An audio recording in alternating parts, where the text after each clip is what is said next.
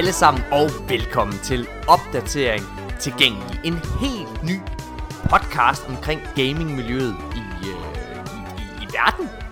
Eller hvad? Kan man sige det, Nikolaj? Ja, det kan man godt sige. Okay, det er en rigtig, rigtig dårlig start, det her.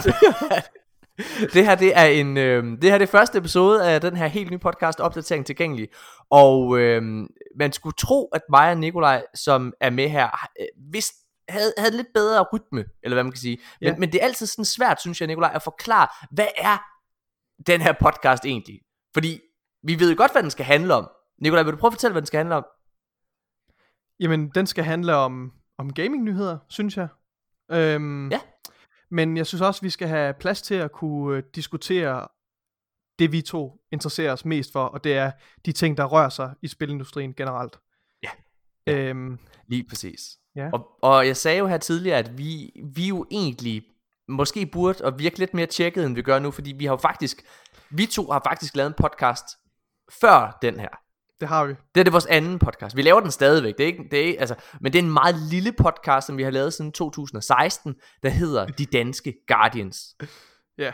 Det er også Og de derfor, det danske kommer lidt bag på mig, at det, der er så meget friktion nu her, når vi skal starte. Men det er bare ikke lige hver dag, man starter en ny podcast. Øhm, Nej, og det var faktisk lidt angstprovokerende, Nikolaj, sådan at hoppe Ja. helt ud i det her. Ja. Øhm, altså, De Danske Guardians, det er øh, en podcast omkring spillet Destiny. Det er vi rimelig hardcore omkring, må man sige. Det må man sige. Og øh, vi har spillet det siden 2014 begge to, og vi mødte faktisk hinanden igennem det her spil. Mhm. Mm-hmm. Og, øh, og det er også derfor, at, at hvad kan man sige, hele gaming-verdenen og gaming-kulturen betyder rigtig, rigtig meget for dig og mig, tror jeg. Altså det har selvfølgelig altid interesseret mig i hvert fald, men mm. det, er, det er jo igennem den her passion, altså gaming, at vi to også har fundet hinanden og et fodfæste. Og, øh, og særligt her de sidste ja, år, har jeg haft lyst til at sige, Nikolaj, der har vi haft svært ved i vores øh, De Danske Guardians podcast at holde andre gaming-nyheder væk fra den podcast. Ja, det er rigtigt. Det har faktisk øh, det har altid været en udfordring for os. Ja. Øh, og med hensyn til, hvordan vi lærte hinanden at kende, så, øh, så var du øh, fra starten af meget engageret øh, omkring, øh, hvad der rører sig i, i spilindustrien generelt. Øh, Ja. Og du elskede at analysere, øh, og, det, og det smittede jo selvfølgelig af på mig, og det blev til øh, nogle lange samtaler, som fortsatte langt ud på natten, mens Ja. de andre var gået i seng, og vi øh, spillede Ja. Destiny og, ja, og snakkede Og så... sammen om de her ting her. Øhm, Og du er på en eller anden måde, Nikolaj, du er også lidt blevet min anden kone. Ja. Nu er jeg ikke gift, hvad hedder det, så måske er du egentlig min første kone. første. Nej, hvad hedder det? Men altså, det, er i hvert fald tit, når, øh, når min telefon ringer, så, øh, og jeg kan se, at dit navn er der, så siger jeg til min kæreste, åh, oh, Nikolaj ringer lige. Så Ja. kan jeg se et, et, et, et halvt irritations udtryk i hendes øjne, men også et halvt forstående udtryk i hendes øjne, hvor der er, åh, selvfølgelig er det ham. Åh ja. Altså jeg, jeg smider alt. Jeg smider alt i mine hænder, hvis du ringer. Men det er også fordi, jeg føler altid, at hvis vi en af os ringer, øh, så er det ofte fordi, eller chancen er der i hvert fald op i mit hoved, oh, Nikolaj, han har simpelthen lavet et gennembrud. Han har, han har opdaget et eller andet, som ingen ja. andre i verden har opdaget Så er jeg endnu. ked af, at de fleste samtaler, vi har over telefonen, er meget skuffende. Ja. Nå, hvad hedder det, Nikolaj? Det her det er som sagt en, øh, en podcast omkring gaming, og øhm, i de danske Guardians, der har jeg været meget hands-on. Øh, sådan i forhold til, øh, hvordan manuskriptet skulle være, og øh, hvilke nyheder der skulle med, og alle mulige ting.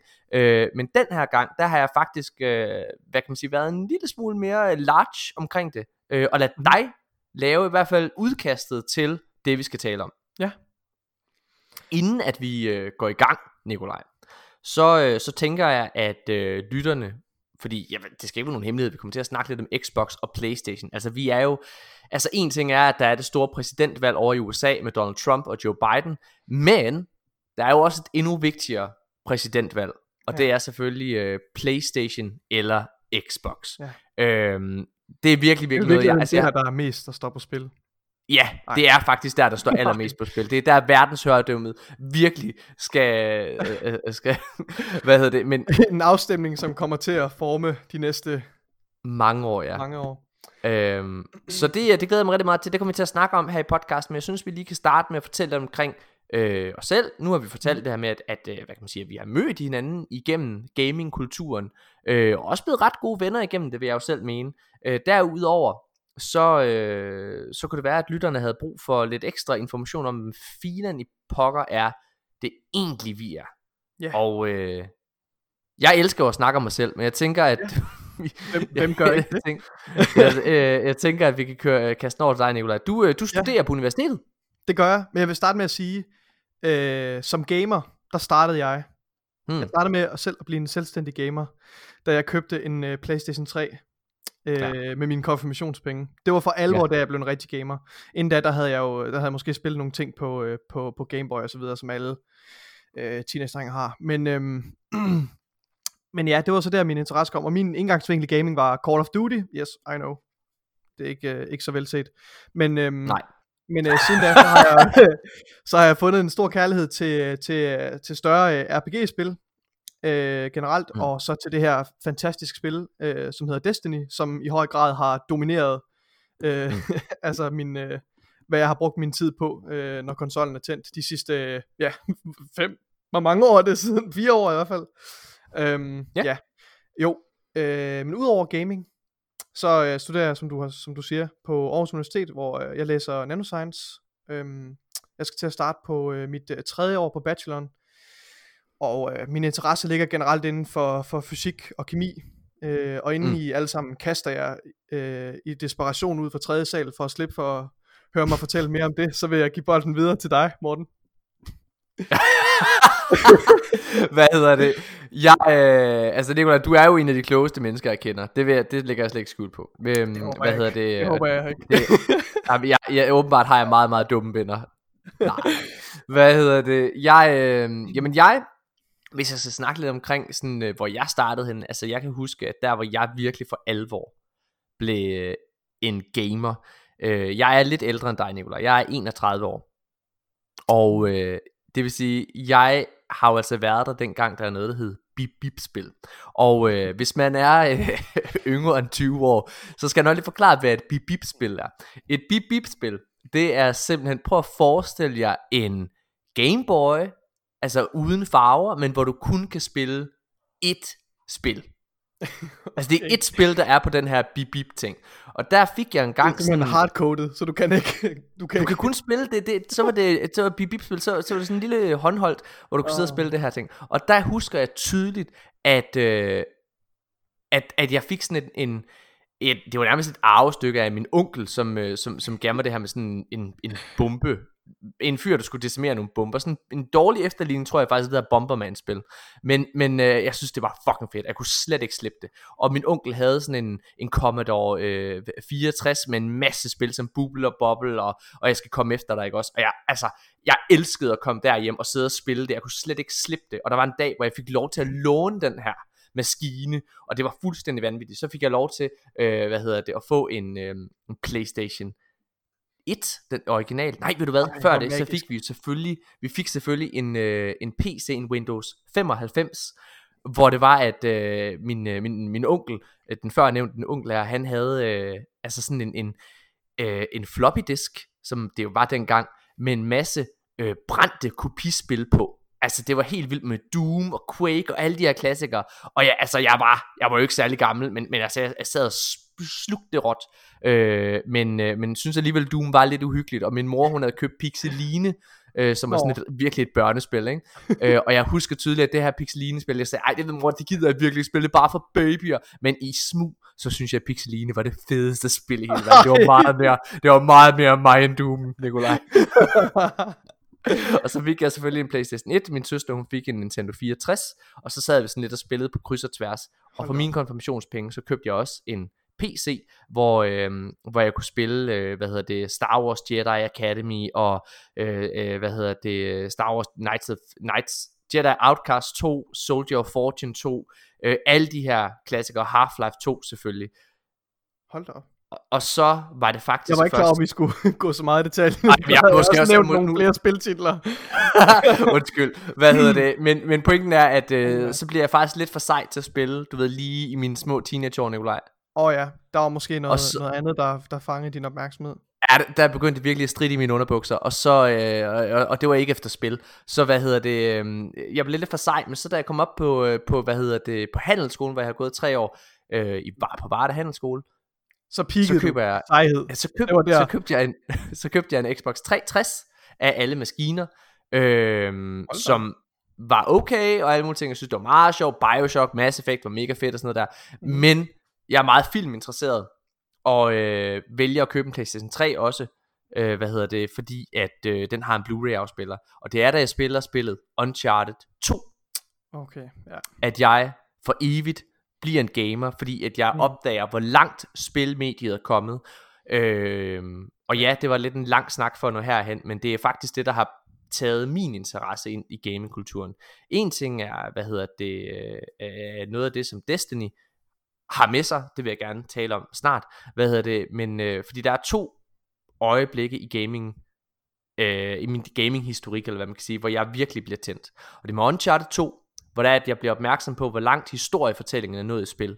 Jeg var, altså, jeg var helt blæst bagover. Jeg føl, det føltes dengang som at være i en film, en, en, en rigtig Indiana Jones film. Ja.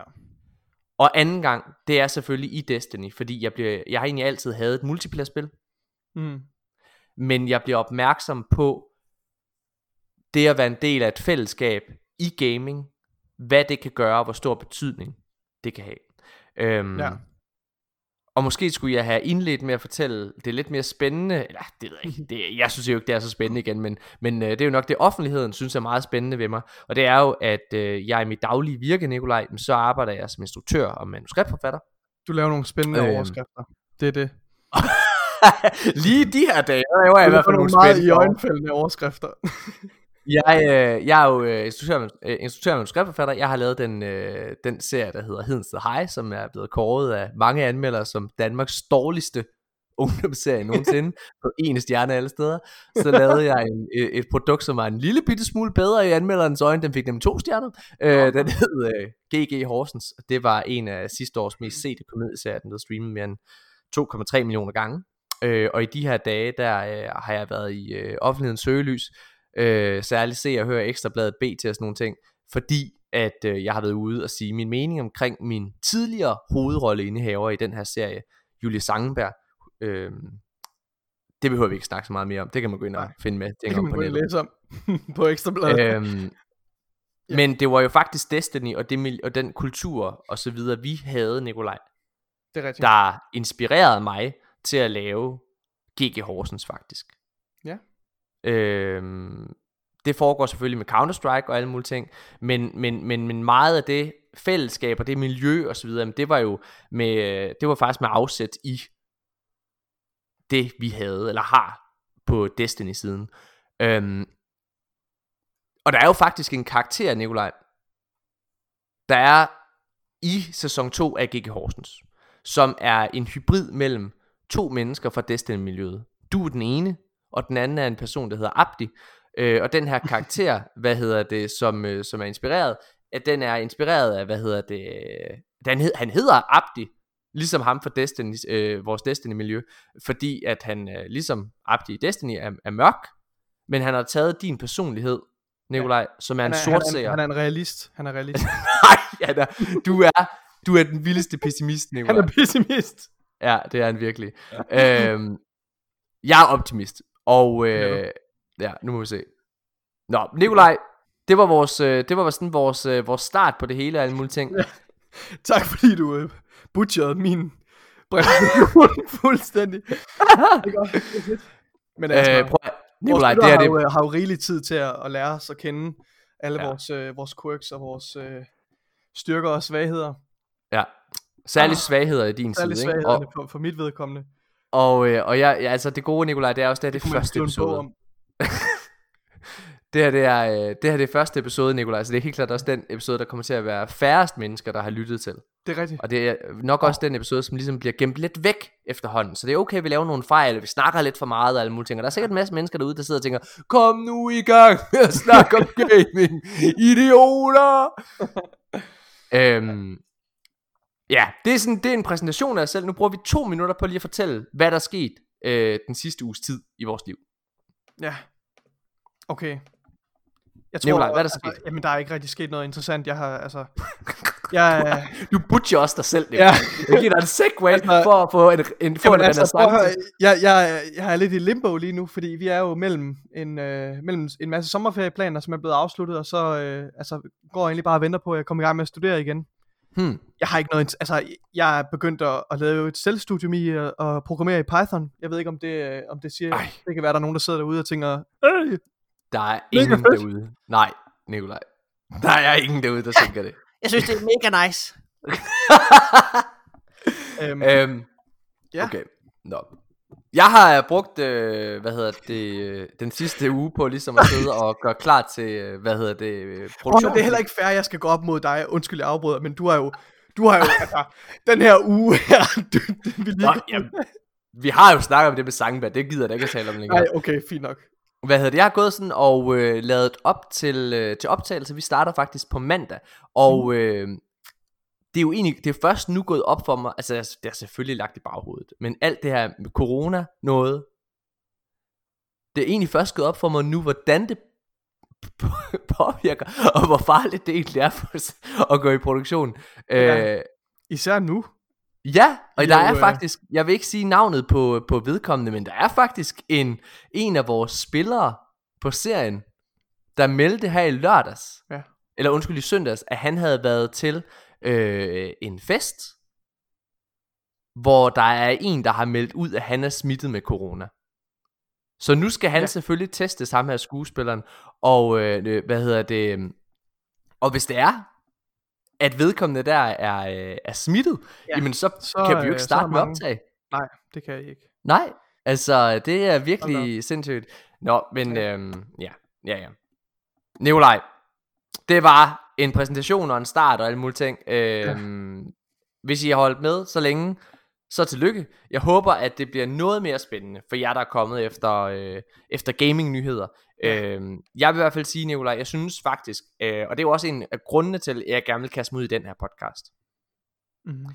Jeg synes, nu kan jeg godt lide at tale mig selv op, hvad hedder det, men øh, jeg synes også, at vi er ret gode til at, øh, hvad kan man sige, analysere os frem til noget, der sker inde i miljøet. Altså frem til, hvilke spil, der kommer til at sejre, hvilke spil, der kommer til at fejle, hvilke vej, øh, hvad kan man sige, de forskellige store spilfirmaer går også.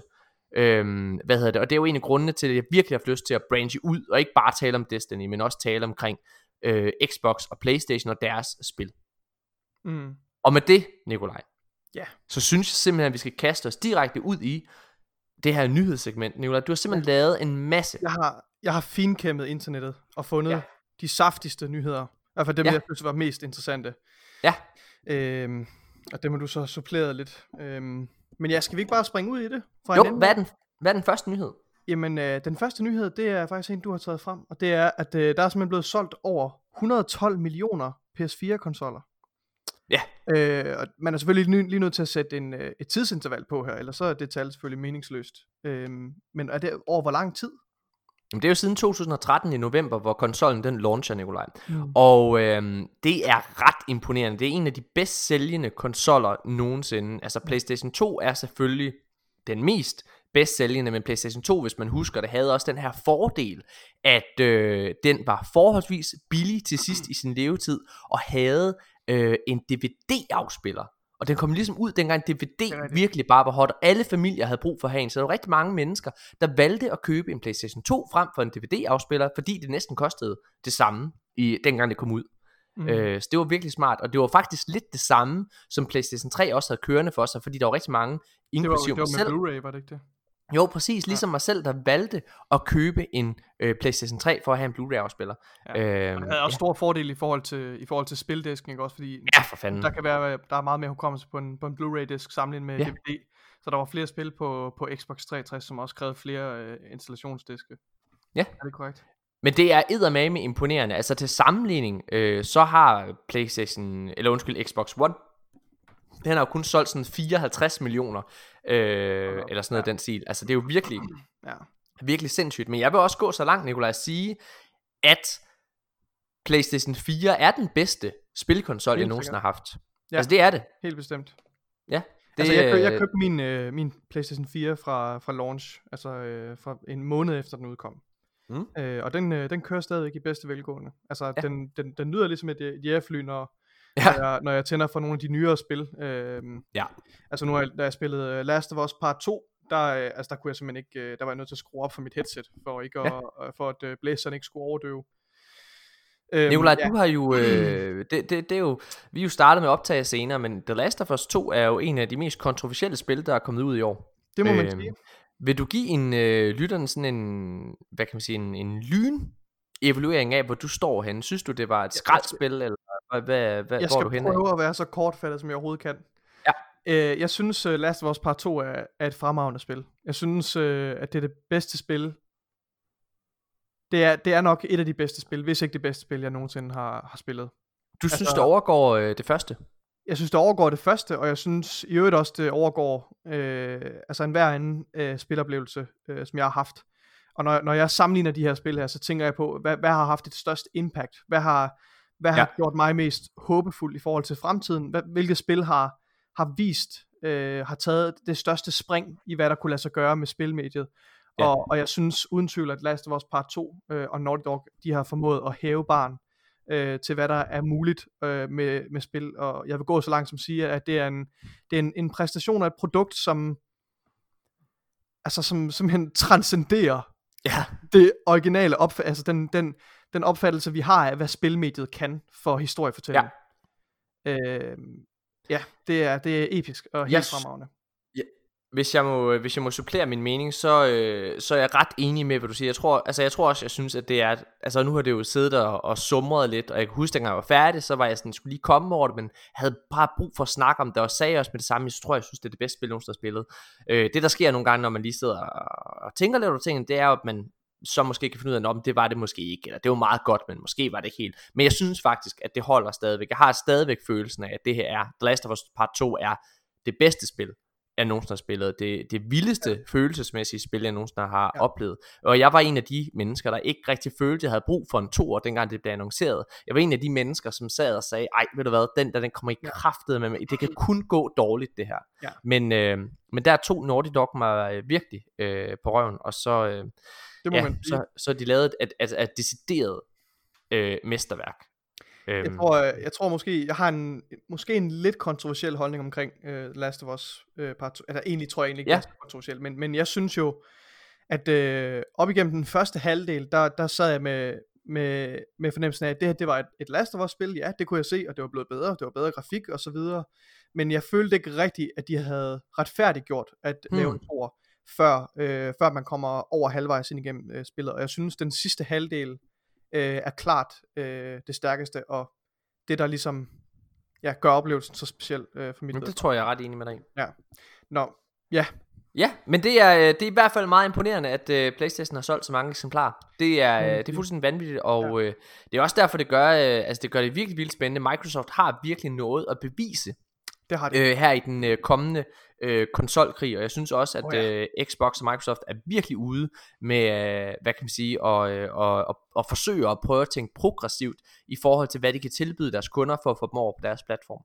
Ingen tvivl, ingen tvivl. Apropos, øh, ja. Øh, jeg, vil, jeg prøvede at give dig en segue ja. til næste artikel. ja. Apropos Xbox. Jeg prøver at tænke Nå, dig, du, du vil have, jeg skal, okay. Ja, jeg prøvede at give dig segwayen, det er dig, der får lov til at stå for. Ej, men Nicolaj, du, vi, har lavet, vi har lavet så mange episoder, altså 100 og et eller andet 60 episoder af de danske Guardians, eller hvad er det, der foregår? Jeg kan stadigvæk ikke læse dine tanker, Morten. Jeg nødt til at... ja, jamen, apropos, next gen. jeg prøver igen. Ja, tak. Next Gen Xbox Controller den er blevet leaget flere steder. Øhm, okay. Og øh, det er faktisk en af de mest interessante nyheder øh, i den her uge, synes jeg. Fordi, og du siger Xbox Series S? Ja, øh, fordi at øh, det der er blevet leaget, det er, at der er nogle, øh, der er nogle personer på, øh, på internettet, som har været så elskværdige at lægge nogle billeder op af, af kassen, øh, altså indpakningen til øh, den nye, altså next gen mm. controller, som kommer til, til Xbox Series S. Ja. Og på den her kasse her, der står der på siden, og altså der er flere, øh, der er flere uafhængige kilder, formoder vi, som har, som har bekræftet eller og, og lagt billeder op af det her. Øhm, ja. Det har virkelig fanget mediens interesse. Jeg vil sige, det er en rimelig godt fake, hvis det, hvis det viser sig at være falsk det her. Men øh, der kan man altså læse på siden af den her kasse her, at, øh, at den er kompatibel med Xbox 360, Xbox One, Xbox One X, Xbox Series X og Xbox Series S. Mm. Og øh, hvis man har fulgt lidt med, så ved man jo, at øh, det rygtes, at, øh, og det er jo mere eller mindre bekræftet, tænker jeg, det er, at, øh, at Xbox har tænkt sig at udgive en, øh, en øh, digital øh, og billigere version, en økonomiversion af deres, øh, af deres flagskibsmodel. Øh, Ja. Øh, og det er det, der har gået under navnet Project øh, Lockhart, ifølge Ja. rygterne. Øh, men den har, aldrig fået, den har ikke fået en officiel titel endnu, men det kunne så tyde på, at øh, Xbox Series S, det her med, er den officielle titel på den her, den her øh, billigere øh, digitale. Og den burde måske hedde uh, Series C, faktisk. okay. Fordi den er så cheap. Ja.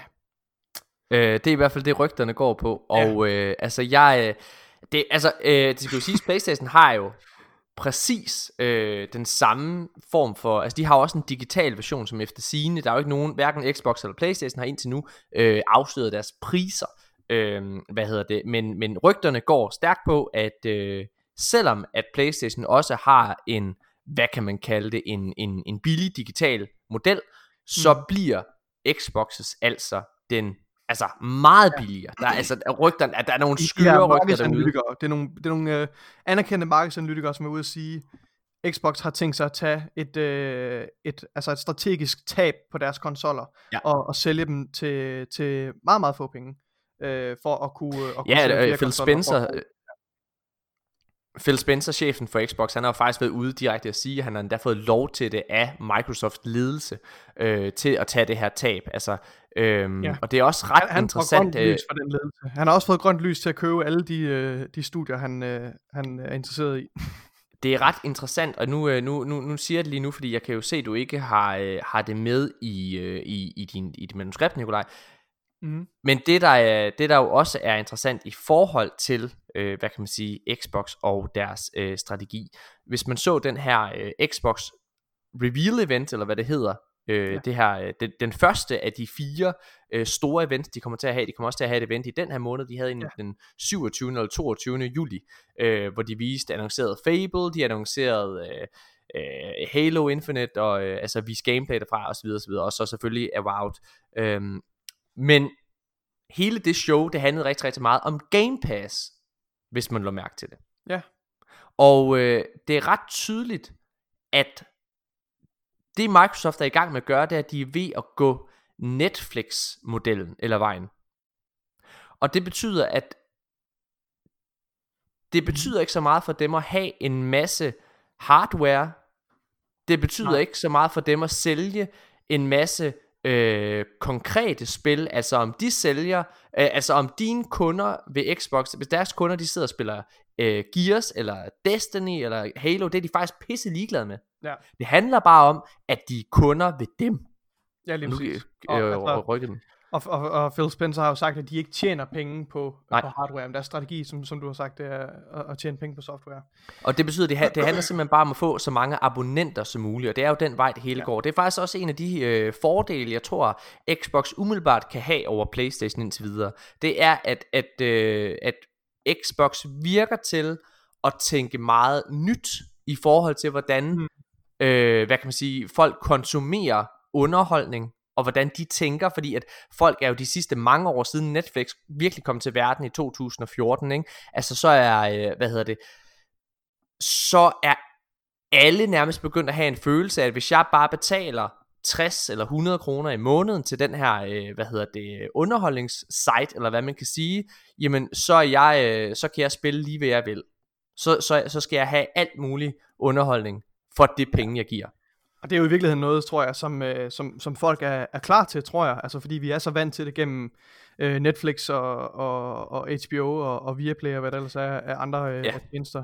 Altså, øhm, jeg tror, jeg tror det, det, det er blevet meget normalt. Altså, øh, Og, og, og de fleste af de her AAA-titler, der er i verden, Nikolaj, står også et rigtig dårligt, øh, svært sted, fordi at den form for spil, der virkelig, virkelig hersker lige nu, det er jo stadigvæk uh, Game as a Service, free-to-play-spil. Selv Destiny er jo Ja. en af de her Fortnite, altså det kom efter dig, ikke også? ja, Øhm, og, og det er klart, at, at den almene 14-årige consumer, ikke også? Jamen, for ham så er det underligt, at han kan få et spil som Destiny gratis, i princippet. Mm. Eller Fortnite, ikke? Øh, bare for at tage de her to eksempler. Øh, gratis, men han skal betale 550 kroner for at spille Gears of War. Ja. Eller War, altså øh, Warzone kan så også, også spille, ikke? Altså, det, er jo, det er jo ikke fordi det skulle ja. være Fortnite eller Destiny. Men hvad hedder det? Det er klart, at der står de et mærkeligt sted, og der løser Xbox faktisk den problematik. Ja, på, på vegne af alle spilstudierne, ikke også? Ja, lige præcis. Altså, ja, jeg synes, det er helt vildt spændende, og øh, jeg, jeg, jeg er ret uvidende omkring, hvordan sådan noget her fungerer, fordi jeg tænker, øh, altså, jeg ved bare, der har været, der har været knas i forhold til Spotify også, som jo også Ja. er en tjeneste, hvor, hvor Ja. der er nogle kunstnere, der, der gør deres musik tilgængelig, Ja. altså, hvor, hvor, altså, hjælp, er, er, er det godt for spiludviklerne, det her? Altså, det, det, det har jeg ikke øh, nok øh, viden omkring. det er bedre. Det, det er svaret indtil videre. Det er bedre Ja. end det andet. Ja. Øh, og man kan sige, at det gode, det er jo, at de trods alt tjener noget. Altså, øhm, ja, hvor meget det er, det, det, det, ved, det ved jeg ikke helt nu, men det er i hvert fald, den, altså det er den vej, det går. Ja. Så må man jo lave ting Altså- inden for den økonomi, der er til rådighed, kan man sige. Og i virkeligheden kan det jo være, at, at forhåbentlig vil den her model her også løse nogle af de andre problemer, som, øh, som, altså, som en af de finansieringsproblemer, som spillet står overfor generelt nu her, det er, Ja. at, at AAA-spil øh, tager meget, meget længere tid at produ- længere længere tid at producere. De koster flere og flere penge. Der er mere CGI, Ja. der er mere motion capture, der er dyre, øh, øh, og det, spillene bliver længere, og det kræver mere writers. Al- Altså hele, alle aspekter af spilproduktionen er Ja. bare blevet større og dyrere, og den, altså, det, det, det, det, det, det, det er en industri, altså nogle produkter, der bare svulmer hele tiden. Men samtidig så er den her pris her på de her spil, er, er jo uændret. Ja. Øhm, og, og der tror jeg, som, som du også kommer ind på, det vil være rigtig svært for, for den, de enkelte forbrugere at, at acceptere, at spilpriserne stiger med 100 eller 200 kroner hjemme i Danmark for eksempel. Altså, øhm, hvor det kan være Det er jo faktisk noget, der ikke er med i din... Øh, det er faktisk noget, der ikke er med i, dit, noget, der ikke er med i dit manus, øh, så vidt jeg, øh, hvad hedder det, øh, kan forstå.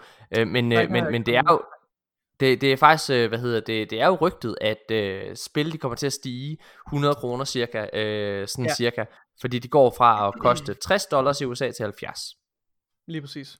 Og det, det, er, jo, det er jo stor fortaler øh, for, af den årsag, som jeg lige, øh, som jeg Ja. lige nævnte. Øhm, Det kan være, at øh, øh, noget, der i hvert fald ikke kommer til at koste penge, Nikolaj. Hvad er det? jamen, øh, det er i hvert fald Halo Infinites Jeg giver dig den, Nikolaj. Åh, oh, jeg giver dig segway, segway, segway. Åh, oh, du er så god. Ja, Jeg klarede den. prøv at sige den Ja. en gang til. Ja, Halo Infinite multiplayer, den er free to play. Øh, og som Ja. I nok ved, så Halo, det er jo et øh, spil, der øh, kun kan spilles på Xbox. Det er en, øh, en øh, Og øh, PC. 343, øh, og PC nu også? Og 343 Industries øh, er ligesom en Xbox, øh, er, et, øh, et af Microsoft first party studier. Ja. Øhm, og på Xbox, der har man haft den her, ligesom øh, man på Playstation har PS Plus, så har man på Xbox det, der hedder øh, Xbox Live Mm. Gold medlemskab, Mm. hvor du også betaler den her sum, øh, årlig sum eller månedlig sum. Ja. Øh, og, så kan du, øh, og så kan du spille online. Men det har de simpelthen gjort sådan med, med Halo Infinite, at øh, det behøver du ikke at gøre. Og det er lidt interessant, fordi det kommer lidt samtidig med, at øh, der går nogle rygter om, øh, og i virkeligheden skulle den her nyhed måske også have kommet lige her omkring. Men, øh, men der går nogle rygter om, at, øh, at de har tænkt sig, at Microsoft har tænkt sig at, at fjerne og udfase det her, øh, øh, hvad hedder det, Xbox øh, Live Gold, øh, på grund af det her nye Game Pass, som kommer. Og jeg- Ja, altså de har været ude og udtale her øh, for nyligt, at det ikke går nogen steder. Men jeg ja, det, tror, de netop. det var det, ja. ja, jeg tror, jeg tror, at det det kommer til at betyde, det er bare, at det bliver fusioneret. Jeg synes også, det er Ja. mærkeligt, at der skal Ja. være to forskellige abonnementsmodeller. Altså det er mærkeligt. Øh, så jeg skal lige nævne, grund til, de her rygter er kommet, det er fordi nu, altså før har man kunne købe hele års medlemskabs, øh, med- medlemskaber og 6 måneder, så vidt jeg er orienteret, men det er blevet fjernet nu inde på, på, på Xbox Store, så nu kan man kun købe 3 måneder eller 1 måned, noget af den stil øh, Præcis. af gangen. Øhm, men altså det er rigtig smart fra, øh, fra hvad hedder det, Microsofts side. For det første så har multiplayeren i Halo-spillene, øh, jeg har aldrig selv været den store multiplayer, altså Halo multiplayer fyr, hvad hedder det, men, øh, men altså det er jo noget, der virkelig er blevet rost til skyerne, og, og, og, og folk er helt tosset med multiplayeren. Og jeg Ja. tror, bare for Halo Infinite som produkt, så det her med, at du kan spille multiplayer-delen, få lyst til at komme mere ind i den verden, så gå ind og få hvad der formentlig bliver en fremragende kampagne, øh, hvad hedder det, og et øh, spil, der bliver ved med at udvikle sig, fordi det er jo det, er jo Ja, det rygten det, er der går rygter, på. det også er noget game as service. Øh, Ja, det at- er at Halo Infinite, det- reboot i. Præcis, at man bare bygger ovenpå, og det er jo faktisk meget Mhm. sjovt, fordi vi skal snakke om Call of Duty senere, hvor de også integrerer, øh, hvad hedder det, det kan være, vi bare lige skal tage den nyhed nu, Ja, lad os gøre det. Ja. He- hvad hedder det, øh, Call of Duty, øh, altså Activision, har øh, meddelt, at øh, det næste Call of Duty spil, der kommer her i år, det bliver integreret sammen med deres free-to-play spil Warzone. Og det er jo rigtig, rigtig interessant det her med, at man gør det til et samlet produkt, og det som øh, Halo, for at bringe der tilbage, ligesom gør, det er jo ligesom, at, at så danner de en base, hvor, lidt ligesom Destiny, hvor du bare bliver ved med at bygge oven på det produkt, der nogle gange er. Mm. Altså, øh, PvP'en i Destiny er jo også free to play, øh, Nikolaj for eksempel. Ja, i kraft af, at Destiny er free to play. Øh, Præcis. Eller op til, ja. Og, og, og der, det tror jeg bare, jeg tror virkelig, det er smart det her med, at, at man på en eller anden måde har mulighed for at give forbrugeren lige præcis den free taste, der gør, at de går ud og smider de ekstra dollars for spillet. Ja, helt sikkert. Og det er, jo det, det er jo det, som Destiny har bevist, Call of Duty har bevist det, med, med Warzone her, øh, hvad hedder det, og så selvfølgelig øh, håber vi på, at, øh, at øh, Free for Free Studios kan, kan gøre det samme med deres øh, Halo Infinite. Jeg synes i hvert fald, det er spændende, ja. meget spændende. Helt klart, helt klart. Mm. Men noget, der ikke er så spændende, Nikolaj. Ja, det er, at øh, Spider-Man, den her øh, elskede superhelte karakter fra Marvel-universet, kommer til at være en øh, PlayStation Exclusive i øh, det, øh, det, det spil, der snart udkommer, øh, som hedder Marvel's Avengers. Det udkommer ja. den 4. september mm. i år. Øh, og ja, det bliver altså øh, den eneste karakter for, for de her Avengers, som du kun kan spille fra øh, en PlayStation-konsol. Og ja. det, øh, det, det, det kommer jo af, at, øh, at Sony ejer rettighederne til øh, at bruge Spider-Man-karakteren i, øh, i forskellige underholdninger. Så vi ser det også med, nu har ja. Sony indgår jo også, har indgået et samarbejde med, øh, med Marvel øh, og Disney øh, i forbindelse med, med Avengers-filmene, hvor, hvor, hvad hedder det, hvor Spider-Man øh, har været med der. Ja. Så det egentlig kommer det måske ikke som nogen overraskelse, men jeg tror, det bliver ikke taget særlig godt imod. Øh, Ej, af, det, prøv at høre, Nikolaj, det er simpelthen for rygt. Altså, det er simpelthen for rygt. Altså, det, Sony virker... Jamen, jeg synes, de virker desperate. Nu, øh, hvad, hvad, altså, prøv at... Jeg er jo, øh, det ved du også, Nikolaj, det, jeg synes jo faktisk ikke, at deres øh, showcase, eller hvad man kan kalde det, fra Playstation side, var så skide godt. Nej, jeg tror også, ja, det er ja. meget subjektivt i forhold til, hvilke spil man, man, man ser efter. Ja, men... der, der, synes jeg jo, øh, der synes jeg faktisk, at Xbox's øh, showcase var noget stærkere, men det er også fordi, at det de havde fokus på, det var narrativt. Og så havde de rigtig, rigtig mange nye øh, store titler med sig, som er Avowed ja. og sådan nogle ting, hvor det var, at, at øh, Playstation kørte den meget sikkert med Horizon 2, og, og så det her øh, semi øh, til Spider-Man-spillet. Yeah. Men, men, men det virker bare så desperat, altså det her med, at de, de bliver ved med at spille på de sikre kort på en eller anden måde, det er altså okay, ikke en helt Sony, stor... Sony satser øh, rigtig meget på, på deres, øh, deres dog meget stærke, eksklusive øh, ja, ja. til, til ja. Playstation-konsollerne. Og Spider-Man har jo været en, øh, en ret stor succes, jeg ved, der er rigtig, rigtig mange, der har været glade for det.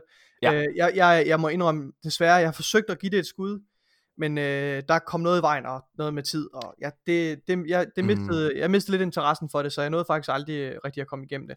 Men umiddelbart var det ikke noget, der sådan rigtig øh, altså fangede mig og hævde mig ind i universet. Ja, øhm, jeg gennemførte det, vil jeg bare lige sige. Jeg, jeg, jeg, jeg, jeg gennemførte det, jeg vil... Okay.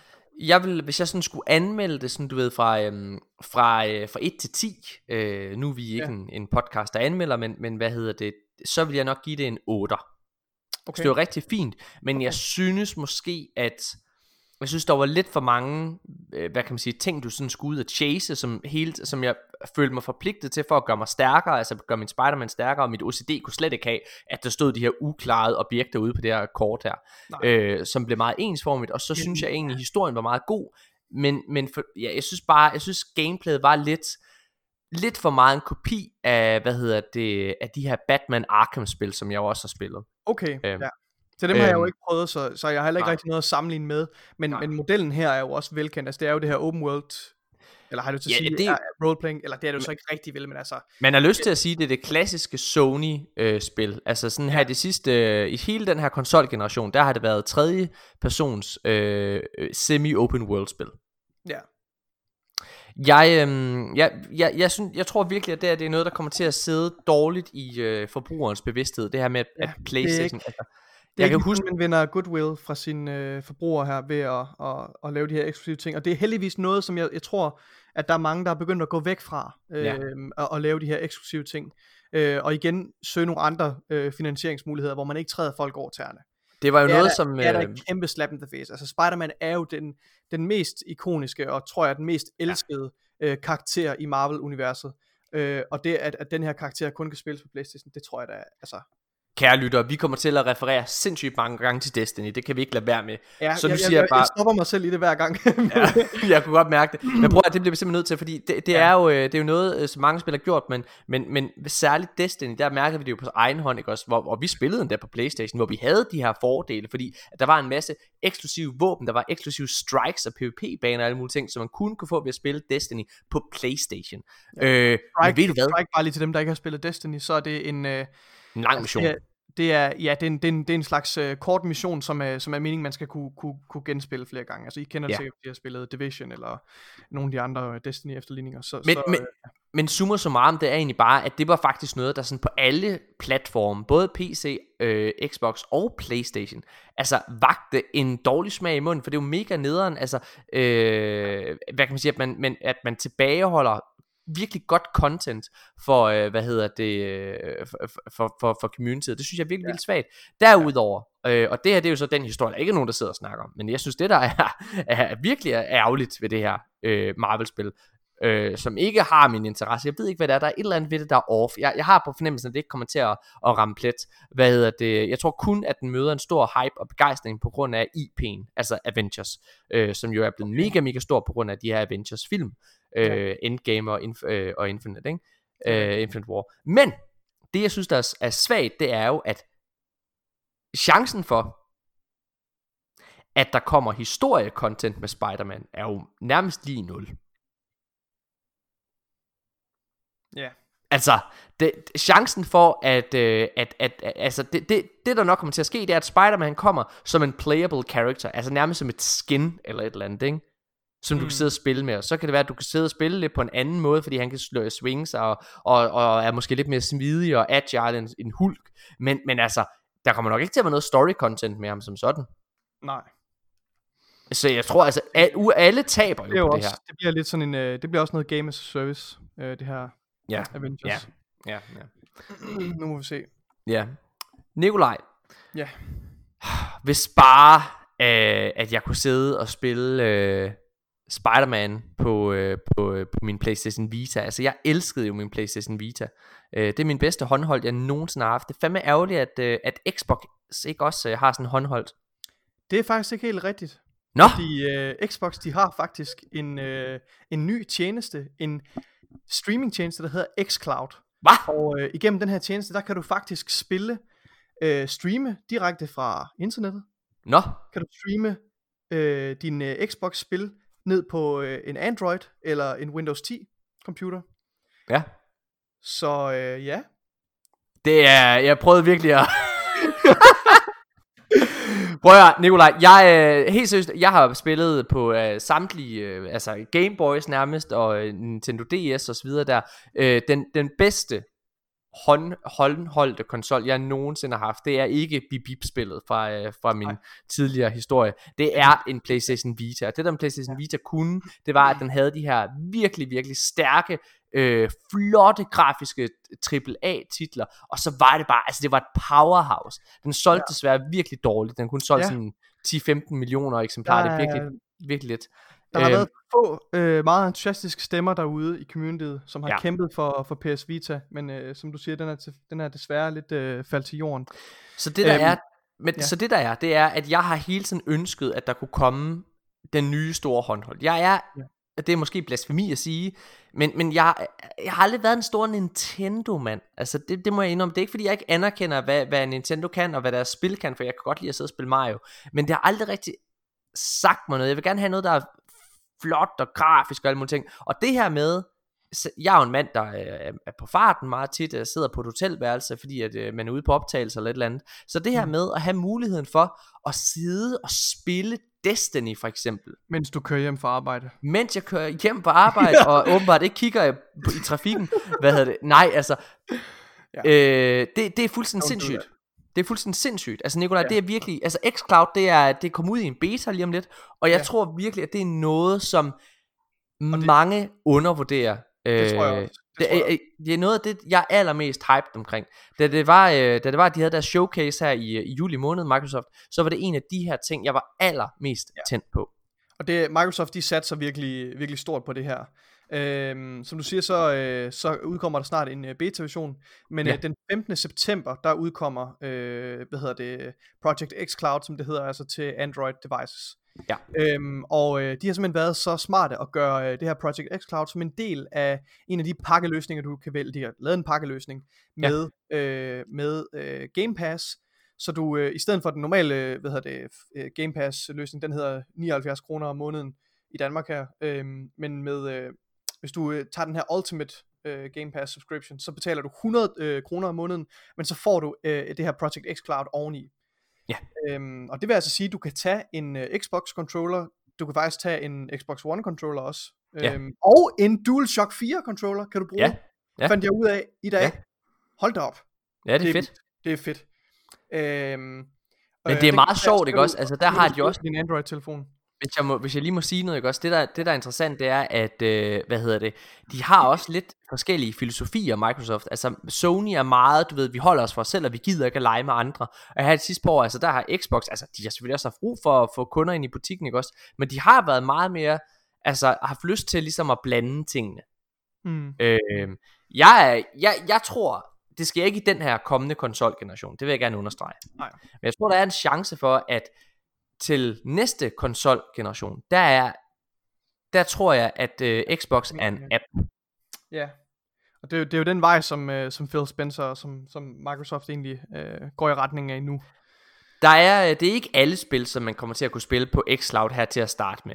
Men, øh, men der er virkelig en lang og imponerende liste. Altså der er sådan noget, nu nævner jeg bare lige Ja. i flæng, øh, alle Halo-spillene, øh, Forza Horizon 4, Destiny 2, Gears of War-spillene, øh, hvad hedder det, øh, hvad hedder det, The Outer Worlds, Ori and the Blind Forest, øh, Sea of Thieves, øh, som er et spil, jeg ikke har fået spillet, øh, Wasteland 2 og 3, øh, hvad hedder det, og Sunset Overdrive, jamen, jeg, jeg kunne blive ved, Ja. øh, og så Quantum Break, øh, altså fra, øh, Quantum fra, Break. øh, Der, fra der er nogle rigtig, rigtig stærke spilstudier. Jeg synes, det er så fedt det her med, at øh, nu har du mulighed for, øh, Ja. hvis du ikke har prøvet nogle af de her Xbox-eksklusive titler, som jeg Ja. ikke har prøvet, fordi jeg har aldrig ejet en, en Xbox, så kan du gå tilbage nu, og så kan du med den her tjeneste, kan du gå i gang med at spille de gamle Gears of War-spil, Ja. og komme op til speed, og være klar til, når det nye udkommer.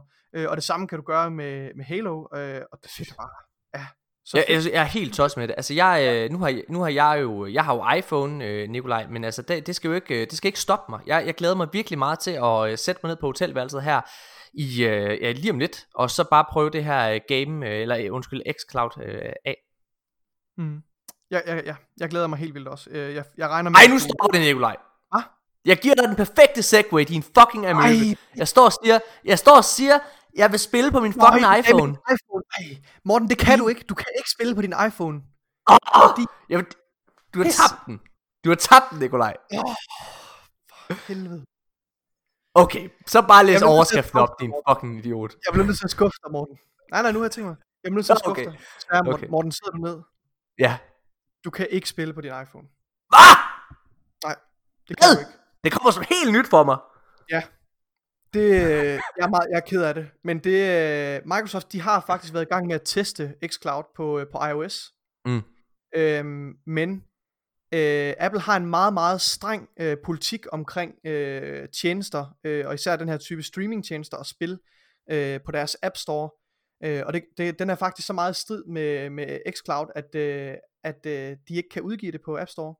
Øhm, og der har Apple jo været ude og forsvare sig selv ved at sige, at det handler om øh, at beskytte forbrugerne osv., og jeg, jeg er sikker på, måske har de nogle gode grunde, I don't know. Men, øh, men Microsoft har så været ude og bagefter og svare med, at, altså, at, at Apple er, er stedige, og at, deres, at de også er unødvendigt strenge ved, ved de her spiltjenester generelt. Det er faktisk uh, Microsofts uh, udgave af at kalde Julie Sangenberg en ko. Ja, det kan man sige. Den er, den er, den er lidt mere velovervejet, og, øh, og knap så, øh, ja,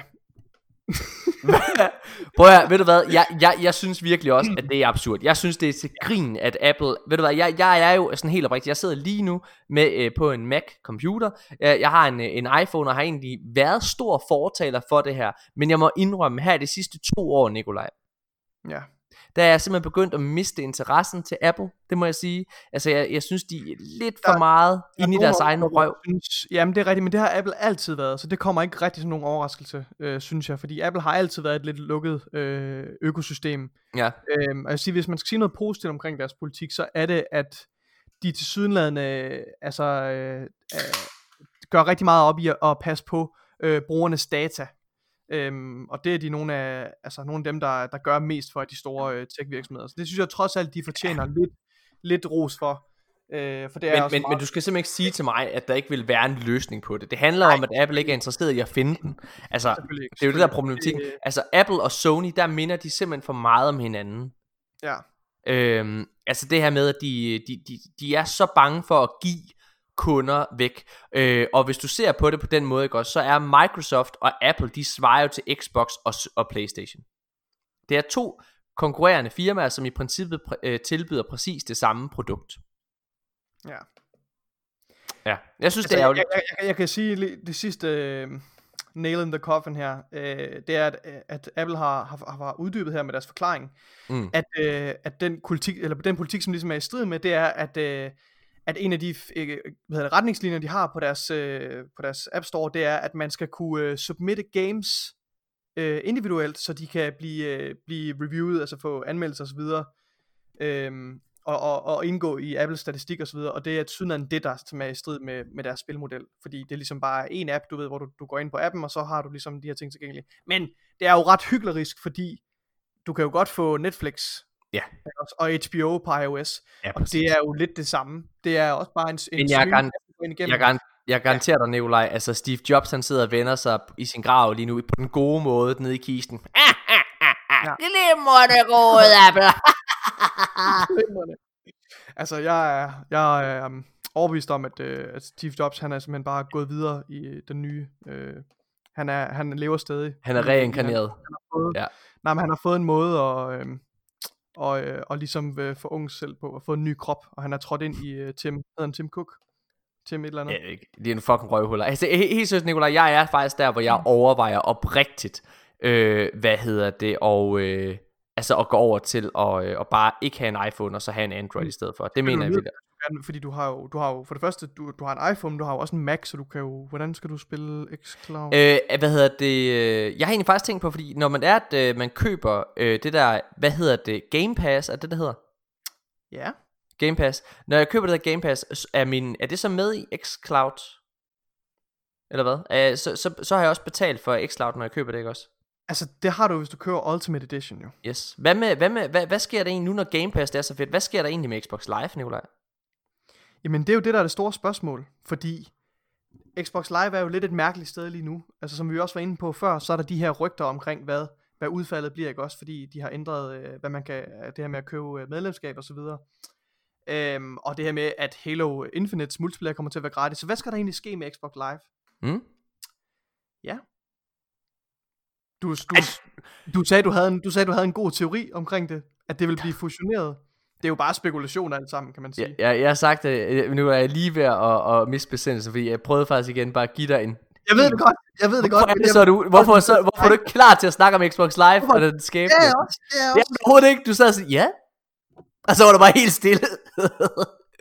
du, Jeg du, det videre til dig. Jeg vil have, du skal præsentere dine teorier om, hvorfor du tror, det bliver fusioneret. Nå, ja, okay, men det kan jeg godt fortælle. Jeg tror, øh, jeg, jeg tror lige nu, ikke også, der har du Xbox øh, Live, som er sådan lidt, hvad kan man sige, eller det er ikke lidt, det er Xbox' svar på, øh, hvad hedder det, PlayStation Plus. Øh, hvad hedder det, og igennem Xbox Live øh, Gold og sådan nogle ting, så får du ligesom øh, alle de her spil gratis. Øh, men, men det er jo lidt ved at blive udfaset. Det er allerede sådan lidt ved at, at, at og, altså det er sådan mærkeligt der med, at man skal have så mange forskellige abonnenter ved Xbox, at nu når du også skal have Game Pass. Og Game Pass, det er virkelig der, hvor du virkelig får noget. Så jeg tror ikke, at Game eller jeg tror ikke, at Xbox Live forsvinder, men jeg tror, det der sker, det er, at det bare merger øh, naturligt ind i hinanden. Jeg tror øh, også Phil Spencer, så vidt jeg husker, har været ude at udtale faktisk, at, øh, at det ikke går nogen steder. Ja, øh, det har de nemlig. Øh, så så det, det kan man jo spekulere lidt i, hvad, hvad udfaldet så bliver, ikke også? Men Ja. altså, jeg tror, at det kommer til at, at komme ind under, øh, hvad hedder det, Game Pass og, og xCloud, de her pakkeløsninger, så, så det Ja. simpelthen bare mere eller mindre bliver lidt, bliver lidt mandatory, Ja. hvis du gerne vil spille ja. på Xbox og spille online. øh, så, skal du have, så skal du have Game Pass. Men sådan er det jo også på Playstation, kan man sige. Ja, og det er jo, det er jo, altså hvis man sammenligner med, med, med Playstations tilbud lige nu, så, så giver du jo øh, 450 kroner om året, Ja. hvis du kører et helt års abonnement, så har du Ja. øh, Playstation Plus.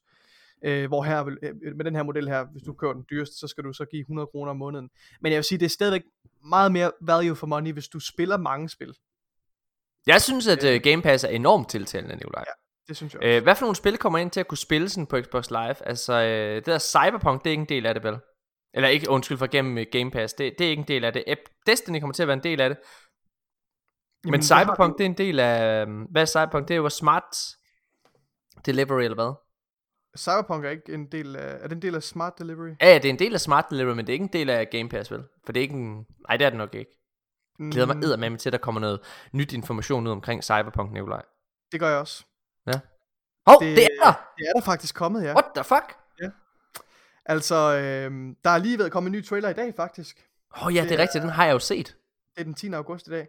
Ja. Øh, hvor de præsenterer øh, nogle af de øh, tiltag, de har lavet i forhold til RPG-elementer i Cyberpunk. Og jeg vil lige Mm. sige til at starte med, Cyberpunk er... Altså, det er jo nok et af de spil, jeg ser allermest frem til at spille, øh, som kommer nu her øh, Mm. til Next Gen. Øhm, CD Projekt Red, på trods Kommer også til current gen. det kommer også til current gen, ja. Øhm, men det, det jeg ser frem til at spille det på next gen. Ja. Øhm, hvad hedder det? CD Projekt Red, de lavede jo det kæmpe hit, øh, der hedder øh, The Witcher 3. Øh, som jo også, vil jeg sige, er et af de bedste spil, jeg nogensinde har spillet. Altså, det, Ja. er, det er de to øh, altså RPG-spillene til helt nye højder. I forhold til, at alle sidemissionerne var, var virkelig gribende og havde nogle helt fantastiske historier. Øhm, og det var generelt bare et øh, helt altså fremragende produkt. Så jeg tror, alle har øh, vender øh, saftigt blikket mod, øh, håbefuldt blikket mod Cyberpunk, eller, og, og CD Projekt Reds øh, næste titel her. Øhm, og øh, ja, det tyder så lidt på, at, øh, de, også, at det også, de også kommer til at sætte nye standarder med hensyn til RPG-spil med, med Cyberpunk 2077, fordi de tager, øh, de tager sådan nogle ret interessante tiltag i forhold til, hvordan cutscenes kommer til at fungere, øh, og hvordan det her med, at du vælger en baggrund til din karakter, øh, de Hmm. går meget op i immersion. De vil virkelig gerne skabe en virkelig immersive øh, Hmm. hvad hedder det, RPG-oplevelse. Og det er jo et first-person RPG, øh, hvilket altså, er blevet kritiseret lidt af mange. Altså, jeg var også ret skeptisk over for det i, i starten, da jeg så noget gameplay af, af Cyberpunk. Øhm, og også fordi, hvordan går man lige fra at lave et third person til at lave et, et velfungerende first person shooter, også når du og jeg, Morten, vi har spillet meget Destiny, og det er jo unægteligt et af de, et af de mest smooth og, og bedste spiloplevelser i first person uh, shooter. Jamen, det, det, det tror jeg ikke, der er nogen, der er tvivl. Man kan, altså, alle kan være uenige øh, og have, have sin egen mening omkring, om Destiny er et godt spil, men, ja. men Destinys gameplay, når det kommer til at være en, shooter, det er ja. Ja. unægteligt et af de bedste, der er i, altså nogensinde er, er lavet, øh, Ja. og øh, ikke overgået endnu. Jeg, Ja, øhm, men, men som sagt, så har, så har de, øh, de har nogle, øh, nogle tricks op i ærmet med hensyn til de her cutscenes her, øh, som bliver first person, hvor du kan, det bliver nogle interaktive cutscenes, og, og hvad du gør med, med din karakter under de her cutscenes, det kan så, øh, det kan så påvirke udfaldet og så videre. Øhm, det er jo meget klassisk RPG, Nikolaj. Altså, jeg, er jeg, jeg, jeg, jeg må ideen, indrømme, er jo, ideen er jo, er jo gammel, ikke også? Og Jo, også jo. med det her med, at du vælger en baggrund til din karakter, er jo også, øh, er jo, er jo også en, et, øh, et gammelt træk, kan man sige. Men, men jeg synes, at den her nye trailer, der kan udkomme i dag her, den, den viser, at det, at det er ret... Altså jeg får i hvert fald indtryk af, at det er meget, meget omfattende. At det har meget, meget øh, store konsekvenser for, hvordan historien kommer til at udspille sig. Og jeg, jeg forventer lidt, at, at i hvert fald den første femtedel af spillet måske kommer til at være altså meget anderledes afhængig af, hvilken retning du vælger. Øh, Det er jo meget, øh, altså jeg får meget, øh, hvis man har spillet de her spil, og hvis man ikke har, så er man en klovn. Øh, jeg får meget viben, sådan Mass Effect, original trilogi vibe, Ja. og jeg får rigtig meget en øh, sådan Fallout, øh, øh, hvad hedder det, New Vegas, øh, Fallout 3 vibe, øh, eller måske endda Skyrim. Øh, hvad hedder det, jeg, jeg er faktisk af den lidt kontroversielle holdning, at jeg ikke rigtigt er blevet solgt på Cyberpunk.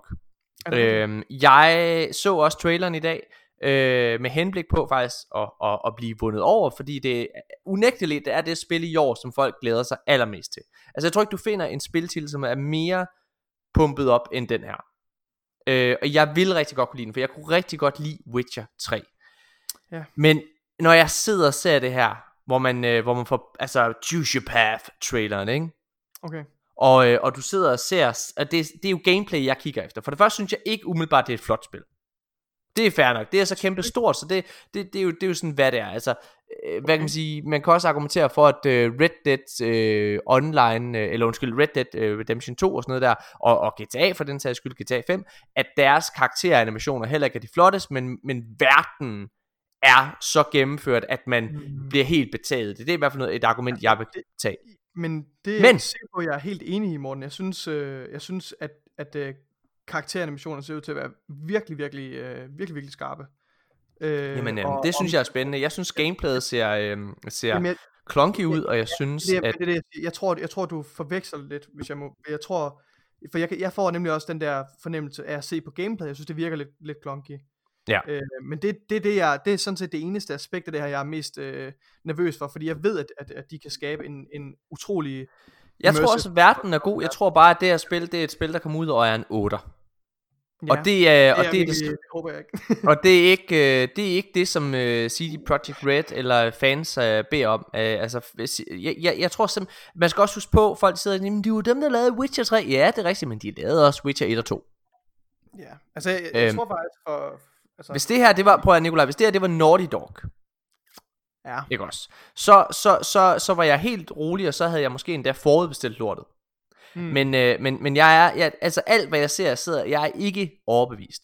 Øh, lad os nu se, jeg tror ikke, at det her det er et spil, som kommer til at få så gode anmeldelser, som, øh, hvad hedder det, som, som folk okay. håber på, men jeg, jeg kan jo tage fejl. Altså, Æh, så er vi ikke så uenige. Jeg, med den sammenligning med Naughty Dog, så, så, så er jeg meget mere på din side. Altså, jeg, jeg kunne ikke øh, drømme om at forudbestille det her spil. Nej. Øh, for jeg er stadigvæk, øh, altså jeg, jeg vil sige, jeg er meget optimistisk. Jeg tror også, det har ja. noget at gøre med, at jeg bare virkelig, virkelig gerne vil have, at Jamen, det skal synes, det er fedt at være i sådan en Blade Runner-esk verden og alle mulige ting. Lige præcis. Øhm. Og du, det var er lille Blade Runner, jeg tænker på. Altså, det er jo en af de, øh, af de bedste film, synes jeg. En af de fedeste film, der er udkommet her. Ja. Øh, meget, meget, meget, meget lang tid. Og, og sådan visuelt, og hele den her verden, øh, altså drager mig helt vildt. Og det, det, det minder jo lidt om det, kan man sige. Ja, det må man sige. Øh, altså, der er jo delte meninger om det kring øh, særligt den nye Blade Runner film. Øh, hvad hedder det? Øh, ligesom, øh, øh, hvad kan man sige, jeg synes for eksempel ikke, den er helt så god. Ligesom jeg heller ikke synes for eksempel, den der film Suicide Squad var så god, Nikolaj. Kan du huske den film? Nej, det, øh, det er simpelthen øh, hands down den ringeste film, jeg nogensinde har set i, øh, i biografen. Men... Jeg tog ind øh, og så den i biografen, øh, og det er nemlig den største, jeg har fanget den, slap nu af. Det er, øh, det er nemlig den største skuffelse nogensinde. Og jeg har faktisk lidt tænkt, jeg tror aldrig nogensinde, jeg kommer til at røre Suicide Squad med en ildtang igen. Men, det er faktisk lige kommet ud, at det her glimrende spilstudie, som hedder Rocksteady, mm. som har lavet de her fremragende Batman-spil her, øh, faktisk kommer til at lave et Suicide Squad-spil, eller de er i gang med at lave et Suicide Squad-spil. Ja. ja. Det synes øh, jeg var interessant. Tilbage i 2015, Nikolaj, der kom udkom øh, det sidste spil. Det er fem år siden. Øh, og det var selvfølgelig det helt fantastiske spil, Batman Arkham Knight. Ja. Øh, det, det var, altså det er i Arkham-trilogien. Anmeld, anmelderost øh, trilogi. Arkham-trilogien er, altså det er så godt, Nikolaj, du forstår det slet ikke. Det er nogle af de bedste spil, altså det er på min top 10 over bedste spil nogensinde. Ja. Øh, så jeg, jeg havde glædet mig meget til det her Rocksteady-spil her. Rygterne har sviret, vil det blive en ny Batman-spil, men så øh, gik rygterne over på noget om, at det var et Superman-spil. Og pludselig, i dag, eller, eller her i forgårs, da jeg læser den her artikel, Nikolaj, mm. så giver alt mening. Fordi da jeg ser billedet, der kommer ud mm. med det her øh, Suicide Squad-spil, ja. så er det et billede af Superman-karakteren, ja. Ja. men med en, øh, hvad kan man sige, sådan et, øh, et Suicide crosshair på hans hoved. Ja, altså der, så det, det, det spillet selvfølgelig kommer til at handle om, det er, at der er en regering, der føler, at Superman måske endda er ledet af Lex Luthor. Øh, nu, ja, nu sidder jeg og spinfoiler, ikke også, men jeg er ret god til at, at læse øh, nogle ting her. Ja, jeg er rimelig velbefaret, øh, velbefaret, hvad hedder det her i, øh, velbe, ja, hvad hedder det? Velbe, hvad hedder det? Jeg ved ikke, Velbevaret. Velbevaret. Vel, det er ikke et ord. Nå, fedt mand. Så finder jeg på mit eget ord. Jeg er rimelig velbevaret. Okay. Det er jeg, jeg, jeg, jeg, jeg ved ret meget om comics og, øh, og alle de her ting her. Øh, velfartet. Du er rimelig sikker i din forudsigelse. Undskyld, jeg, jeg er rimelig sikker i min forudsigelse. Øh, jeg tror det her det sker det er At der er en regering Måske ledet af Lex Luthor Som mener at, at Superman Han er uh, en enemy of the state Og øh, derfor så sender de Suicide, Suicide Squad ud for at slå ham ihjel. Gør det Øh, beskidte arbejde. Det og er gør det beskidte arbejde. Hvorfor er ikke nogen, der har tænkt på det? Tag alle Øh, de sygeste kriminelle, der sidder i, øh, i isolationsceller i Amerika, og sætte dem til at, at dræbe øh, statens fjender. Suicide Squad er jo øh, en, en, altså filmen, den originale er rigtig dårlig. Der kommer en ny, som jeg tror bliver helt fantastisk, Nikolaj. At, ja, okay. Øh, det er jo, øh, den er jo, øh, kan du lide Guardians of the Galaxy? Jeg elsker Guardians of the Galaxy. Det er jo sådan, at, øh, hvad hedder det, instruktøren og forfatteren bag de to første Guardians of the Galaxy film, James Gunn, han er hyret til at skrive og instruere den her Suicide Squad film. Ja. Den her, som bliver en form for reboot-agtigt noget øh, af den her franchise. Og det har jeg meget, meget store forventninger til. Der er mange, mange velkendte navne fra hans filmuniverser, som, øh, som, som er med en gang til. Nathan Fillion for eksempel, hvis man er Destiny-veteran, er med i filmen. Øh, det, det tror jeg bliver helt fantastisk. Øhm, og faktisk, øh, altså faktisk så tror jeg, at det her spil kommer til at blive helt fantastisk. Det, det, det kommer nok først tidligst ud næste år, i slutningen af næste år, ikke også? Og så har de haft 6 år, Rocksteady, til at lave det her ja. Ja. Suicide Squad spil. Jeg Det tror, jeg har virkelig høje forventninger. Hvor- Hvordan tror du, det kommer til at fungere? Altså, fordi så lige pludselig har du jo et kæmpe kartotek af, af, af karakterer. Kommer det så til at være noget... Øh, Ja, men der er jo Altså, to forskellige veje til, der er to veje, ikke? Altså enten så bliver det en klassiske, hvor der er, du, du er, du er deadshot måske, ikke også? Mhm. Øh, hvad hedder det? Eller også så er du hele holdet. Øh, lidt ligesom i øh, GTA 5 for eksempel, hvor du sidder og skifter øh, mellem de forskellige Ja, karakterer. det er nemlig det, jeg tænker, men, men jeg synes, der er et enormt uh, trade-off ved at, at vælge den vej med, at du har flere spilbare karakterer. Det er, ja. at jeg føler ikke rigtig, man når at, at, at rigtig knytte sig til en bestemt kar- karakter. Og selvom jeg synes, nu nævnte du GTA som eksempel, selvom jeg synes, det var et fremragende spil, Mm. så, øh, så havde jeg virkelig det her med, at man skulle skifte mellem de forskellige karakterer. Det, det, Jeg kunne det, meget det godt lide lidt det, Okay. Jeg, jeg, Jeg kunne meget synes, godt lide, jeg er øh, enig i, at, jeg, jeg er enig i, at, at det var ikke alle, jeg havde øh, kunne lide lige så godt, vil jeg sige, og, og nød lige så meget at spille. Men jeg tror, øh, jeg tror, at det gode ved det her, det er, at der er så mange karakterer, som du har et forhold til, fordi de er en del af de her tegneserier. Og, øh, og her, Mm. øh, hvad hedder det, det her med, at, at jamen, der vil være folk, der synes, at det er federe at spille som Harley Quinn, og der er nogen, der vil synes, det er federe at være øh, Deadshot, ikke? Ja. Så, så det her med, at du selv måske i, i, et- i et eller andet omfang kan få lov til at vælge, hvem du spiller missionerne igennem som. Fordi det er jo sådan, for eksempel i Batman Arkham-spillene, der kunne du også spille igennem som, altså spille nogle ting som Robin eller Catwoman en gang imellem. Ja. Øh, så, så det er ikke et nyt koncept. Jeg tror, jeg tror det, det, det, jeg har ret høje forventninger til det der spil. Ja. Øh, det er jo lavet af, hvad hedder det, af Warner Bros. Øh, eller det er jo en del af, øh, Rocksteady er en del af de her Warner Bros. studier. Ja. Øh, og de har jo faktisk, det har været rygtet, Nikolaj, at øh, de er til salg. Det, Ja. ja. de står jo lidt et, øh, et sjovt sted, kan man sige. Øhm, ja, De har fuldstændig bejlere, altså øh, Xbox og øh, øh, Ja. øh, øh, øh, Spencer, Microsoft. øh, Jeg ved ikke, om han har han officielt været, har han officielt været ude og sige, at de er interesseret i at købe det der studie. Nej, det har været rygtet. Det har været rygtet. Det har været rygtet, Men ja. det er meget pålidelige kilder. Ja, ja, og altså, øh, øh, hvad hedder det, Xbox har jo været på en, en spree, en buying spree, shopping Ja. spree, hvor de var ude lede efter nye studier, øh, Ja. og efter sine, eller det har, det har Phil Spencer bekræftet, så har han som sagt, som jeg også nævnte før, han har fået grønt lys fra Microsoft CEO til at acquire alle de studier, han, han, øh, han har lyst til. Og det er jo altså både øh, Microsoft, EA, Activision og Take-Two publisherne, der har øh, været interesseret i at købe de her studier. Altså det er en, en virkelig en stor, stor palette af fantastiske spilstudier, som NetherRealm og Rocksteady for eksempel. Det er ja. Ja. sindssygt. Det er meget Øh, spændende. Kan du nævne flere? Er der flere end de to Rocksteady? Hvad, har, hvad har Jamen, det er, de har, øh, altså øh, NetherRealm, øh, hvad fanden er de har lavet, det kan jeg ikke lige helt huske, men de har, øh, og Avalanche og Rocksteady, det, det er sådan de tre største. Mm. Øhm, ja. Ja. Det, øh, ja, det, det, men anyways, så er, øh, så er der jo kommet den her artikel ud, Nikolaj, Ja. fra IGN, mm, hvor der er, at det rygtes, at måske er de her studier ikke til salg alligevel. Nej. Øh, det er faktisk sådan, at øh, Warner Brothers øh, chef, altså øh, hvad kan man sige for den her øh, network group, eller hvad man kan sige, han, øh, han, han har været ude og sige, at som det er lige nu, så er de stadigvæk en del af det her. Jeg tror, at det her det er en, øh, hvad hedder det, salgstrategi. Altså med henblik på at sælge Ja. studierne. Ja. Fordi det, du, du sidder sådan, ved, ved at du trækker i land, så gør du de interesserede købere endnu mere interesserede. Det er sådan klassisk, men det er Tror du, klassisk også, øh, tror du også, det virker på det høje plan der, når det er store corporations, Ja. der skal ud og investere Ja. i nye... Ja, Ja. fordi der har du nået lige pludselig at gøre folk interesserede og gå i gang med at overveje det, og så, øh, og hvad hedder det, og så har de måske øh, kommet med et bud, som de Warner Bros. Og, og Warner Bros. Media er altså bare lige, så ved de er ret presset økonomisk, så de har brug for alle de penge, de kan få. Hvad hedder det, men men øh, så har de ligesom kommet med et bud, som Warner Bros. Media ikke mener er højt nok, og derfor så er de simpelthen ude og melde offentligt ud, "Nå, men så det er stadigvæk en del af vores, øh, og så tvinger de måske Activision eller Microsoft til at byde endnu højere. Det er spændende. Klassisk.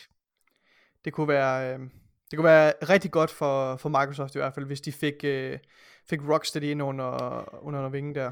Ja, det vil også være godt for, øh, for Activision, kan man sige, fordi de har jo kun Call of Duty. Ej, nu prøvede jeg at lave en segue til Call of Duty, Nicolai, men vi har jo snakket om det med, at Warzone... Vi, Øh... vi, har været, vi har været lidt inde på det. Det var ellers en glimrende... Ej, segue. jeg har virkelig prøvet at give dig dem hele dagen, det, mand. høre, det er, du har, det, det er min ende, det, det går skævt, altså fordi du har virkelig lavet nogle stærke, hvad hedder det, det er også en ny dynamik, vi er begyndt på det her. Ja, Morten. jeg det er skal altså rigtigt. stille mig til det, det, ja. Jo, Nikolaj, du har, du har sagt, du har sådan Replay. samtaleemne. Undskyld, nu snakker vi mund på hinanden. Undskyld. ja, nej, jeg vil bare sige, altså, at, at, at Call of Duty, øh, hvad hedder det, hvad hedder det, Modern Warfare, det her Call of Duty Warzone, er jo en kæmpe øh, stor succes. Ja. Øh, hvis vi lige skal knytte en lille kommentar til, jeg har spillet Call of Duty Modern Warfare kampagnen, øh, Ja. og jeg synes, øh, den er glimrende, altså Ja. ja. virkelig, virkelig god, øh, og meget mindeværdig. Og jeg synes på nogle punkter, jeg har, jeg har haft, øh, jeg har gjort tjeneste i, i, øh, i forsvaret, Mm. Øh, i otte måneder ved, øh, jeg har selvfølgelig gennemført herrens baseuddannelse, og så har jeg været, øh, så er jeg uddannet konstabel ved, ved Bornholm. Øh, Mm. Så, så jeg, og jeg, jeg er også lidt nørdet i det, så jeg sætter også lidt pris på, når man, når man, øh, når man viser, øh, øh, altså demonstrerer, at, at, man, at man kan sit kram, når det kommer til øh, skydespil, og når man forsøger at være et realistisk øh, military shooter. Øh, nu, nu vil jeg ikke kalde Call of Duty en, en realistisk military shooter, men, men, øh, men jeg vil sige, der er nogle af de her missioner her, som er, som er altså særdeles vellykket, øh, Ja. i forhold til deres, øh, hvor autentiske det er.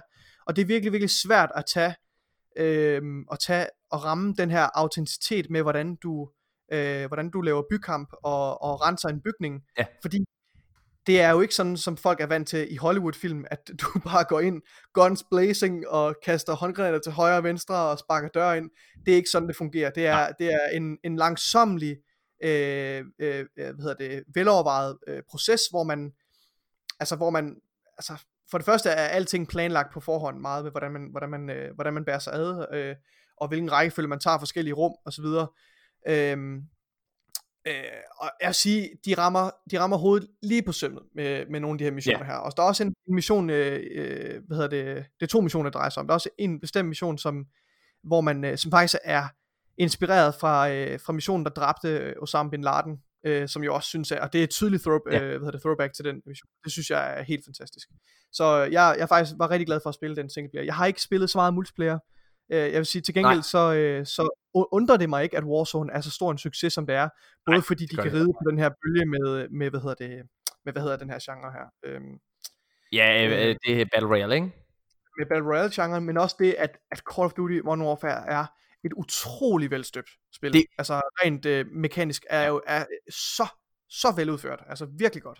Det undrer mig simpelthen, at de ikke har været ude og annoncere titlen på, øh, på efterårets udgave af Call of Duty nu. Det er jo allerede leaget, hvad den hedder. Øh, det, øh, det kommer, den kommer til at hedde Black Ops Cold War. ja, den mest Call of Duty titel af alle. Call of Duty titler. Call of. Duty, Black Ops, Cold War. Og den er Ja. jo leaget på sådan Doritos pose, ikke også? Altså som de altid har haft, Dor- de, al- Call of Duty har altid haft Ja. Doritos og Mountain Dew. Det, øh, jeg synes, jeg, jeg er ret spændt på det her. Jeg, er- jeg er ret glad for, for Treyarch og Infinity Wars, nogle rigtig fede øh, studier. Ja, øh, de og jeg synes jo, at, at det originale Black Ops spil, det var der øh, min øh, øh, Call of Duty interesse, den peakede. Ja. Øh, det var så også derefter, den stoppede, men, øh, sådan, men, øh, Ja. jeg synes, øh, men det havde ikke noget at gøre med, jeg synes Black Ops er bestemt øh, mit, øh, mit favorit øh, Call of Duty spil, så det er jeg faktisk ret spændt på, og jeg tror, jeg kommer til at gøre det samme, som jeg gjorde med det her Call of Duty spil, at jeg lige går ind og bruger et par dage på at nyde den her kampagne, øh, og se, ja. hvad de har i vente til mig, og så kommer, spiller jeg måske lige en lille håndfuld, øh, hvad hedder det, multiplayer-kampe, og så går jeg videre til noget andet. Øhm, ja. Nikolaj, det er, øhm, det er ved at være det for, øh, for den her episode af, ja, hvad fanden er det overhovedet, vi hedder? Vi hedder øh, Opdatering Tilgængelig. Ja, altså okay, jeg vil lige sige, vi reserverer lige retten til at ændre den titel. Ja, ja. Øh, oh, det kan være, hvis I sidder derude og tænker, det er sgu da en mega dårlig titel. Altså, vi har... jeg har en meget bedre idé til, hvad I kunne kalde jeres podcast, som handler om gaming-nyheder øh, og spilindustrien. Så øh, er I selvfølgelig velkommen til at skrive til os på... Ah, vi har ikke nogen mailadresse. okay, Man kan skrive okay. til de danske guardians gmail.com. Vi skal nok få lavet en ny. Fuck. Ja, og Nicolai, jeg tænker også, at vi får lavet en Facebook-side og noget Instagram eller et eller andet. Øh, ja. øh, men men prøv at, jeg, jeg, inden vi lige helt stopper, øh, hvad hedder det, for du har faktisk skrevet sådan en lille samtale, som jeg synes er meget hyggeligt at slutte på. Øh, hvad hedder det, som vi ikke skal bruge alt for meget tid på, men, men du, har, du har skrevet sådan, hvad har vi egentlig en bucket list, inden vi bliver færdige? Ja. Øh, og det kunne jo egentlig godt blive en, en, øh, en time lang samtale, men hvis vi kunne Ej, jeg tænker, hvis vi gør det, ja, det er alle, og, og, af alle de titler, som, øh, som du ikke har spillet i den her konsolgeneration, bucket list, inden vi går i gang med den næste konsolgeneration, som Nikolaj, jeg vil bare sige, jeg glæder mig sindssygt meget. Ja, det, det, det gør jeg også. Øh, men, men vi står et lidt et særligt sted, du og jeg, Morten, fordi mm. vi er meget on the fence omkring, hvilken konsol øh, vi skal vælge. Ja. Øh, og det gør faktisk, at jeg lige nu, jeg spiller jo på Playstation, så jeg kigger mig om, hvad er der i Playstation økosystemet? Er der nogle titler, jeg mangler at spille, ja. som jeg virkelig, altså nogle af de der Ja. Virkelig, altså, som jeg virkelig mangler at spille. Øhm, ja, fordi hvis vi vælger øh, PS5, så, øh, så er der jo ikke noget problem der, kan man sige. Jo, det er der jo faktisk, fordi vi kan ikke spille ja, dem. Jeg, jeg regner med, at de titler her, som jeg har interesseret i, at, de, at, at man kommer til at kunne spille dem også på PS5. Altså, jo, så skal tror, du købe dem en gang til. Det er rigtigt, det skal man. Oh. Ja, så derfor, ja. skal, vi skal, det er derfor, vi skal have gjort det nu. Altså uanset hvad, så skal vi have gjort det nu. Jeg Men... kan godt nævne, hvad jeg, hvad jeg øh, gerne vil ja. nå inden, øh, ja, i den her konsolgeneration. Jeg har jo lige startet på God of War. Er du? Øh, ja, det er Okay. Øh, har du spillet det? Nej, jeg har slet ikke spillet det nu. Det Nej. er på min bucket list. Jeg har, øh, jeg har, tror jeg er cirka 5 timer inde, øh, og jeg vil sige, øh, at øh, altså spillet har ikke rigtig grebet mig endnu, men, øh, men jeg kan se, at det ser meget, meget lovende ud. Ja. Øh, men det er, og de går, de kører meget på samme beats som, øh, som Last of Us øh, mm. Altså det er historiedrevet spil, øh, hvor der er seamless overgang fra cutscene til, til gameplay, og, øh, og det altså karaktererne, der er i fokus. Øh, okay. Og sådan et, øh, sådan et minimalistisk, øh, hvad skal man sige, combat system og upgrade system ved siden af, som ikke er alt for RPG-agtigt. Det er det, den vibe, jeg får lige nu mm. i hvert fald. Mm. Øh, det er ret lovende, det har jeg i hvert fald tænkt mig at spille. Og så er der en anden spiltitel her, som er ret ny faktisk. Hmm. Og det er uh, Ghost of Tsushima. Ja. Det er en titel, som jeg lige nu overvejer rigtig kraftigt at, at investere i. Øhm, ja. Jeg kunne også overveje måske at vende tilbage til at spille den på, på min PS4 øh, en gang. Eller måske købe den til PS5, når den kommer. Øh, fordi øh, jeg tror, det er et fremragende spil. Ja. Øh, det kunne jeg rigtig Altså øh, på, min, øh, på, min bucket list, der har jeg helt klart også God of War. Det, vil jeg, det, det, det, det skylder jeg mig selv at få prøvet. Og jeg har også det her, øh, hvad hedder det, spil, øh, lavet af, hvad hedder det, Heavy Rain studiet som øh, hedder ah. Inhuman. Den har jeg faktisk, den ligger der allerede gratis. Okay, ja. Hedder den ikke Inhuman, er det ikke det, den hedder? Øhm, de har vel lavet, er det dem? Heavy Rain, måske. Ja. Det, det, det er der, ja, hvor du spiller den der AI og så videre. Nå, den hedder, åh oh ja, hvad fanden hedder den? Den hedder ikke Inhuman, gør den det? Den hedder noget andet. Jeg kan ikke huske det. Heavy Rain, nu googler jeg her. Heavy Rain Studio er det Quantum Break? Nej, hvad hedder det? Ja, øh, Quantic, nej, det. Quantic Dream. Hvad har de lavet? Nu er jeg gået på Wikipedia. Heavy Rain Developer. Ja, nu går vi ind her og kigger. Ah, det er fedt det her. Er det god, er det god øh, podcast? Quantic Dream hedder den. Ja, den hedder Detroit Become All, Become Human hedder den. Ja, Become Human, yes. yes. Den er på min uh, bucket list. Så er, hvad hedder det, um, så er Ghost of Tsushima og God of War på min uh, bucket list. Ja, ja. Men faktisk så er der... Ja, der er, nogle, der er to kedelige titler, som er på min bucket list, Nikolaj. Okay. Hvad er det? Det er øh, mere Destiny.